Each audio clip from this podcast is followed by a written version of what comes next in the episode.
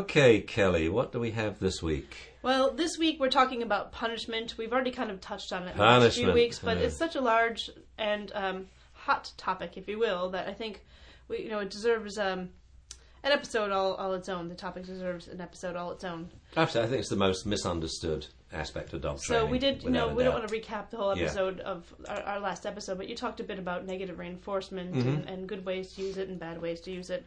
Well, we'll um, just talk about punishment here then. Yeah. Okay, um, do you want to define punishment before we before Well, we yeah, I mean, what we're talking about? There are a number of definitions. One definition, which most people use, is punishment is a stimulus which causes a decrease in frequency of the immediately preceding behavior, such as it is less likely to occur in the future. Um, a definition of training could be that the frequency of punishments is reducing until we get zero when we have a trained dog. We think about it, you punish the dog when he doesn't do what you want. Therefore, that would be a great definition of training. And, and, and this is the big thing I have about punishment. When I watch people train, I observe them the same way as when I observe dogs interact, as I learned to do in the 70s at, at at Berkeley. And I write down what they do in shorthand. And years ago, I went to a, a this was years ago, 20, 30 years ago now, an on leash dog training class. And I just wrote down if they said sit, I put S, uh, D for down, you know, H for heel. If they praised the dog, I had a tick. If they gave a leash jerk, I put an X. And then I worked out command correction ratios. And what I found was if they said the word sit, there was a 90% likelihood the dog would be punished afterwards. If they said the word heel, it was followed by 2.7 punishments. Okay, now that, that's pretty scary. And you think heel means walk by my side. Why don't dogs want to do it? Because we say heel and then we jerk them on leash 2.7 times for each heel command. You know what I find interesting as as you're saying this is you know in class people are always asking when can I stop rewarding? When can I stop giving the food reward or do I have to reward every time? And so few people ask when do I stop punishing? When punishing? I stop punishing, yeah. No one actually. I've never had that question. And the answer we've already said when your dog is trained by No, definition. yeah, I like that definition. when your dog is trained, then you don't no longer to punish. The scary thing about this little informal study, though, I went back two weeks later, and I found that when they said the word heel, it was followed on average by 2.7 leash jerks. You mean the following week? two weeks Two later. weeks later. Two weeks later. So in two weeks of jerking the dog, the dog hadn't learned anything by definition because the frequency of punishments was not reducing. Would you So- say then that perhaps those weren't punishments after all? Well, obviously they weren't effective punishments. Of course, they weren't punishments. It was uh, it was just harassment or, or abuse. Nagging. Well, And- not by using the definition of decreasing the behavior that immediately preceded it. Doesn't sound like. Yeah. Any, I So- nagging. don't really annoyance, understand right? what. If you look at uh, the other day, I was thinking, what have I tried to do in, in my life in dogs? And, and, and three things. One, I've tried to make um, responses internally rewarding. It's so joyful, so gleeful for the dog to do what you ask, It's internalized. That's number one.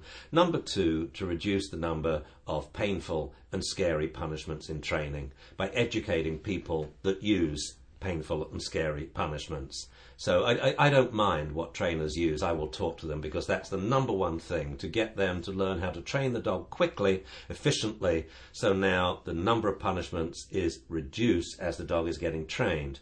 But number three, I want to reduce the horrible things to do- done to dogs, which people call punishments, leash jerks, a lot of electric shocks. That a lot of these aren't punishments, and we can prove it because the dog doesn't learn, and there's no date one week in the future when we take off the leash or the shock collar, and the dog is just as reliable. And so, this to me is, is the, the, the biggest scandal in dogs that scary and painful stuff is done, but it's not actually a punishment. So the question is then, so why wasn't this leash jerk Well, it's a meant punishment? as a punishment, but it's not effective as a Yeah, it's meant to be as a punishment, but it's, not not, effective. It's as It's, not not, working. working. Yeah, it's not working. It's not decreasing. And so I looked into it, and there's about eight criteria a punishment has to fulfill, which a computer administering electric shock fulfills all eight right away. Actually, it fulfills seven of them. Okay, won't go into great detail. But the punishment didn't work for healing, say, because the dog got jerked if he forged ahead but then he got jerked if he lagged. He got jerked if he went too wide, and he got jerked if he walked too close. So how could the dog ever work this out? It's kind of like wherever I am, I get jerked, but when I'm here, I don't. If by chance I could get the perfect position, I, I don't get a, a leash jerk. So, you know, we tried to make it a lot punishments more effective by making them instructive. And what I found was if you taught a dog hustle and steady, which is very easy, you walk in a straight line, you say hustle, you speed up and you say steady, you slow down. So the dog learns, aha, when they say hustle, off they go. When they go steady, they slow down. So now when you say hustle, the dog speeds up because you see forging and lagging are the antidotes for each problem. So now if the dog's forging and we say steady, leash jerk, now the dog started to learn and the number of leash jerks reduce over time. Okay, so number one, you know, what we should we learn from this: if you're using a punishment and it is painful or scary, and that's your decision because it doesn't have to be. Right, you, could just as easily stop walking instead of uh, leash jerking. Absolutely, but if you, and many people do elect to shout, to use a horrible tone, an ugly face, to grab the dog, to give a leash jerk. Um, if they elect to do these things, they must quantify and prove that the number, the frequency of punishments day to day is decreasing as the dog learns. If you're going to be mean, it better work. It better absolutely. Uh, So that that is such an important thing, um, you know, to state. If we then ask the question, so uh, what is a good punishment? I think a spoken word. Uh, There's nothing better. You say sit, the dog doesn't sit, and then you say Rover, sit. And the dog knows absolutely then from your, your tone that he has to do it. We could simply change his name. So with Omaha, um, I would call him Om. Om, come here. Om, settle down. Om, settle down. He doesn't do it. Omaha, down. When I call him Omaha, he knows he must do it now. So he does it, so he doesn't get punished. But so once we're using the good punishments, which I think is the spoken word, because that's all we ever have with us all the time. You know, we, we may not have a leash with us, or a can of pebbles, or a shock collar button, or whatever people use, but we always have our voice. And I, and I like to teach people to use your voice to get the dog to do it, use your voice to say thank you, and use your voice to insist that the dog does it. So we then get to the question are punishments necessary? And, and I think yes. I don't think they should be painful, Is there a time be and a scary. place for punishment? Yes. Once your dog knows what you want to do, and so in my workshops I prove to people the dog hasn't got a clue what sit means. That's the first stage. So he's got to know Well, isn't it the biggest mistake means. people make? Yeah, they assume Assume- the dog knows. Oh, well, he knows it, you know, or he knows he's being disobedient. It's like, oh, he doesn't. And I can prove it. And at workshops, I have everybody in the workshop vote. I pretend I'm the, I'm the uh, defense attorney for the dog. And I say, and I maintain this dog was not being disobedient. He just didn't understand. Is there anyone here who disagrees with me? And everyone agrees. Why? Because the owner was, say, lying on their back, and asking the dog to sit up from a downstay? Well, because most dogs think owners on the back, jump on their face, kissy time. Or owners on the back, Newfoundlands think time to sleep. Okay? So, but the dog doesn't sit, but what does he do? He totally focuses on the owner. He's not running off. He's not being ultra disobedient, like running off and humping a dog. Being respectful. Yeah, and some dogs actually make little body movements, like he's asking me to do something, but I don't know what it is. So the dog shows intention and attention, but he just doesn't get it right. So we know this is the biggest reason for dogs not doing what we want. They simply don't understand what we want. Then comes, all right, the dog now knows what you want to do. Will he do it? Not necessarily. It depends what else is there. Are his buddies there? Is there some cute female dog there? But Is have there you worked up to cat that poop level there? of distraction? Absolutely. I mean, that's like college Yeah. level stuff. Did you practice in, in the bathroom first, and then, then the living room, and then the whole house, then your garden, and a friend's Because garden, dogs don't friend's garden with a generalize dog? well. No, That's the other reason they get in trouble dogs and get have punished. great difficulty generalizing. Unlike like like humans, I mean, wonderful example with you, Jamie. You can't remember this, but you were a page boy in a wedding when you were four in England in a thousand-year-old church, spooky. And in this ceremony, you had to do a 14-second stand stay. and so I trained you at home. As I trained you for the airline trip, I sat you in a chair and tied you in, if you can remember, watching TV. I tied him in. I wanted to simulate the airplane trip before we were on the plane. Anyway, I did learn that uh, it's Jamie- a great idea to go pee before you yeah, get you tied lear- into your you living room You came chair. back with a list and said, "Well, I should go pee, I should go poop, I need food, I need a Game Boy, I need books, I need cards." And, and all this list before we do a flight, and we did the flight. It was perfect, and the wedding was perfect. We trained in the living room in Oakland.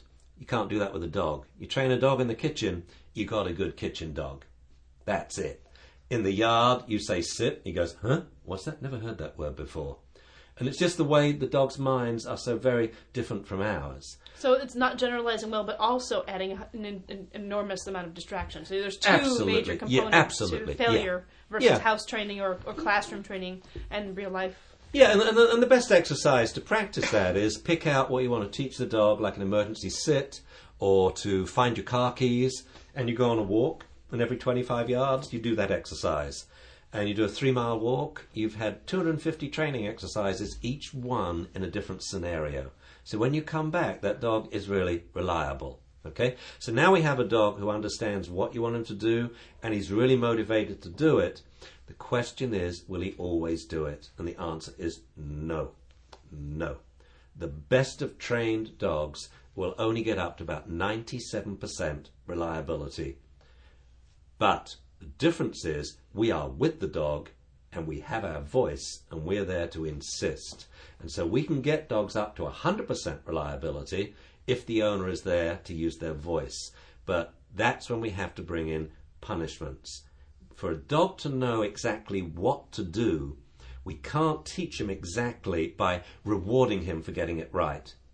He has to know that was wrong. So what to do, So- but also what not to do. Yeah, a classic example is in the boundary training. You know, with little um, Hugo, you walk up, you have him sit. You walk up, have him sit at the roadside. You practice that over and over and over, and he's got it. Then you set him up one day, and you don't stop. You walk into the street, and he follows, and you go, ah, "What are you doing? What are you doing? Sit, sit, sit, sit, sit!" And then he jumps back and sits. Wow, that is huge in terms of a quantum leap in reliability. That was a punishment. And and that was a punishment. Nasty. It wasn't Well- excessively. a we- punishment if it worked, and he didn't Yeah, absolutely. do it again. And, and the reason why this works is it is a, a psychological principle known as confirmation bias. It's the way we learn. Hmm. And who developed this confirmation bias? And what This is it? this came not you're thinking of Peter Wason, I know, Jamie, but no, it's Sir Francis Bacon in the 17th century first wrote about this Ah. stuff. But there's a great study by Peter Wason, I think his name is. He's an English psychologist, and what he did, I'll do it with the two of you now. He would present um, three numbers, and the numbers he presented were two, four, and six. You then have to present back three numbers to me to test the hypothesis. What is the relationship between these three numbers? What's the formula? Two, four, and six. So you present numbers to me, and I'll tell you whether it's right or wrong. So have a go. And then you tell me, when you know what the relationship is, Obviously you tell me. So here we go, Kelly. You're good with numbers. Yes, I'm so good with numbers. Four, six. So uh, you know, you say eight, ten, twelve. Correct. Uh, five, seven, nine. Correct.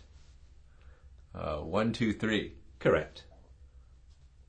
22, 40, and 3. Incorrect. A, B, C. They aren't numbers. All right. Well, I'm just checking. So do you have any idea what it is the relationship? Could it just be lower to higher versus. Seemed like increments of two. Kelly has got it. It's any Oh. ascending three numbers. Oh, way to go. And Generalized. And no, no, no. Listen to this. This is really important because the way she got there was by testing against the hypothesis. Hmm. Most people would say, "Oh, increments of two. Let's go four, eight, ten. Yes. Oh, and then we say, "I think it's increments of two. Well, four, eight, ten. What four Kelly eight did was four, she said, "You said what? 22, 43. I can't remember the exact numbers." She t- gets a no and thinks, "Aha!" So what we do when we learn look from at your negatives. Well, before that, I was first I thought it was Precisely. Wait, wait, wait. Yeah. I wanted what Jamie said there. Yeah. What people do is not what Jamie said. What we do is we spend more attention on information that supports our subjective mm. biases, and that's what we test. But a single test or paying attention to any information that does not support what you think, that's when you learn. And that's what we provide to a dog with just one consequence to the feedback when he gets it wrong. And as long as it's not painful and nasty, that dog is going to learn. That dog is going to learn, and that's a punishment, and that's a really effective punishment. And in the case of boundary training, may save the dog's life one day. So basically, telling the dog yes over and over again will teach them, but not as much as one well-timed no. Absolutely, absolutely. The dog will get a really good picture by being rewarded for what is right. Okay, and especially if it's well-timed reward. But, to to get absolutely know, to absolutely know, they have to. If you have a line between your property and the road, and the dog's paw print crosses that line, without you telling him "Let's go," then hey, back, back, back, back, sit, sit, sit, sit. The dog thinks, "Whoa, boy, cross this line and there's urgency to sit. Okay, then the dog gets it, and and, that to me is it, it's such an important question that people don't get because so, so many people are afraid to talk about punishment because they think it's it's not the punishment that works. It's this horrible stuff that people do endlessly and never phase out. They're forever nagging at the dog, shouting at the dog, giving him ugly face, jerking him or zapping him. And nowhere in their in their training agenda is trial six, we're going to phase out the punishment. And it's precisely why in puppy class we train the dogs off leash. I'm not going to give the owner the option to tug on the leash because they will. And if they do, it becomes a crutch, which means what? The dog will never be off leash. So it's why puppy classes are taught off leash, you know, so that the owner now has to develop verbal control of this is right, this is right. Um, in the canine games class the other night, we did, and again, it's what I love about dogs is I can't teach a class without learning from it. And and the other night I thought that's a really neat exercise. And the first week dogs were wandering off and people were letting them go and it was you know third week I had them do this little exercise. They were dancing with their dogs basically. And all the dogs were focused and right there. One dog tries wandering off. Instantly the person is, Hey, come on, back over here. The dog came back. There it is. It's brilliant. It was a punishment. It worked. It was the owner's voice. Now they're dancing with the dog again. You know, and, and by putting them in that situation, that, uh, you know, the dogs are off leash, there's lots of distraction, I want you to do something with your dog. Now, when the dog wanders off, they are going to use their voice properly to get it to come back. They're going to learn the skill they need, which is how to punish effectively using the voice. Oh, there's so many ways, things we can do with this, and we don't have so much time. I ha- we have a couple reader questions, just basic questions where the idea of, of using punishment might might come up. So we can go into that. There, but there's there's so much. Just more. have the questions, yeah. All right, Jamie, do you have questions? Question number one. I have a beautiful 18 month old neutered Rottweiler who is very well behaved and does not show any signs of aggression until I take his bone away. I am told there is nothing you shouldn't be able to take from your dog, and this is the only problem because he snarls, growls, and bites. I've always succeeded in taking the bone, but it is not pleasant and requires gloves. What do you suggest? Please help. Um, yeah, I, I mean, I always think when dogs growl, um, snarl, and bite, usually the reason is they're lacking confidence in the situation. I, I, I think that most of dog-human bites are fear-based. That's my own view. When it comes to Um, resource guarding, a very highly valued object. Yeah, and then the, so I think yeah, the dog doesn't agree. have the confidence. I mean, what on earth makes the dog think, "Oh, here comes a human. They're going to steal my bone and eat it." I I don't want the dog's bone. No, but you might take it, and she is trying to take it away, or he, this person is taking away the bone. That is they true, want to which keep we, it from. we want to talk about. So n- number one, a great solution is back to with, a, with something like this. You know, there was great advice: uh, don't go near your dog when he's eating. And this is one of the easiest problems to manage. Number one. However, But she's been told I have to be able to take things away. yeah, and, and I would tell her the same. I would say, look, when your dog's eating, don't have people go wandering up. That maybe the dog's, you know, just delivers a, um a fairly manageable bite to you. But what about if a kid did it? So be safe. But number two, yeah, we got to train this dog not to fall apart. Or I, I I don't care what the motivation is. I want to train the dog that when he's eating a bone and I come up, the dog says, "Oh, yippee! Here comes Ian." Well, the the point I'd like to address with this question is is the fact you know using punishment when you've got aggression. So many people say, "Oh, your method will work, but not when there's really an aggressive dog, or you can't, you know, if there's a real aggression problem, you can't." You know, use your method. You need to really punish that dog to show him who's boss. And so many people in this resource guarding kind of situation would feel the need to to punish or overpower the dog into Oh, and that, that's a very easy question. Yeah, sorry, I, I was go- I forgot what the, the topic was about today. Punishment. Do we punish the dog here? No, stupidity. That for whatever reason the dog doesn't like the person coming up to try and take the bone away. If we then punish him, like quit it, smack. Now the dog has two reasons to growl and want want to bite you. And and this was made very clear to me with with a Springer way way back a food bowl aggression, and this was way back before I knew all of this stuff about progressive desensitization, classical conditioning, and what have you. And uh, suggested the owner, you know, I told the owner, if he does that, just tell him knock it off, quit it. And she rang me up in tears, and it's one of these phone calls you get where the person can't talk; they're crying so hard. I said, hello. Said, who is Doc? Who? Please calm down. Who? I, I can hear you. What's going on? And it took her three minutes to get it out, and then she said, "And now we're making it worse." And this hit me like a thunderbolt, and a light bulb went on in my head. I thought, of course we're making it worse. Oh my God! The food bowl is the, the, the stimulus for owner aggression. The, the, the food bowl is the sign that the owner's about to lose it. So what the dog is saying is, stay back from my bowl. I know you're unreliable around my bowl. Stay back, stay back. Okay? And this dog was the number one dog in class in terms of obedience with food lure training. Yet around the food bowl, he was growling. Why was it getting worse? Because we were punishing him.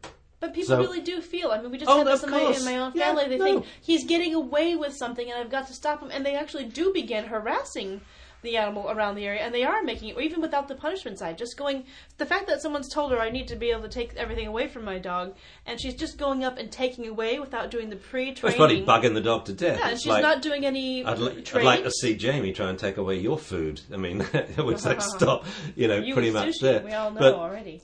No, I, I- I think she has to teach the dog. No, absolutely. There's no training. that There it's cool, trades. That this we- is something that can be cool. Yeah, You know? but we, we don't want to uh, punish the dog in the process here because it will get worse. And and let's think. You see, and, and the interesting thing is, what's the owner's or the trainer's definition of oh, the punishment has worked. Now the dog doesn't growl anymore, doesn't snap anymore, doesn't bite you, but Still he tense. really hates you. Still tense And he has two reasons to want to do it. So now, instead of having a time bomb that ticked, we now have a time bomb without a tick. It's just waiting to go off. We've camouflaged the real problem. So we must resolve the problem the is problem. uncomfortable around yeah. the situation And, and no the problem why. is, I would sit there, all oodles of exercises. Um, I would start with a food bowl, an empty food bowl. Put in one piece of food. Ask for the dog to get me another course. Put in another piece of food. One piece of kibble. That's all. Do the you know delinquent waiter routine. Resource guarding is I another would episode do. we should do. Oh, absolutely. Write yeah. that down. I, I would definitely do the bone on a string. I would do holding the bone, sharing it. You never let the dog have it. You hold it and let the dog chew on it.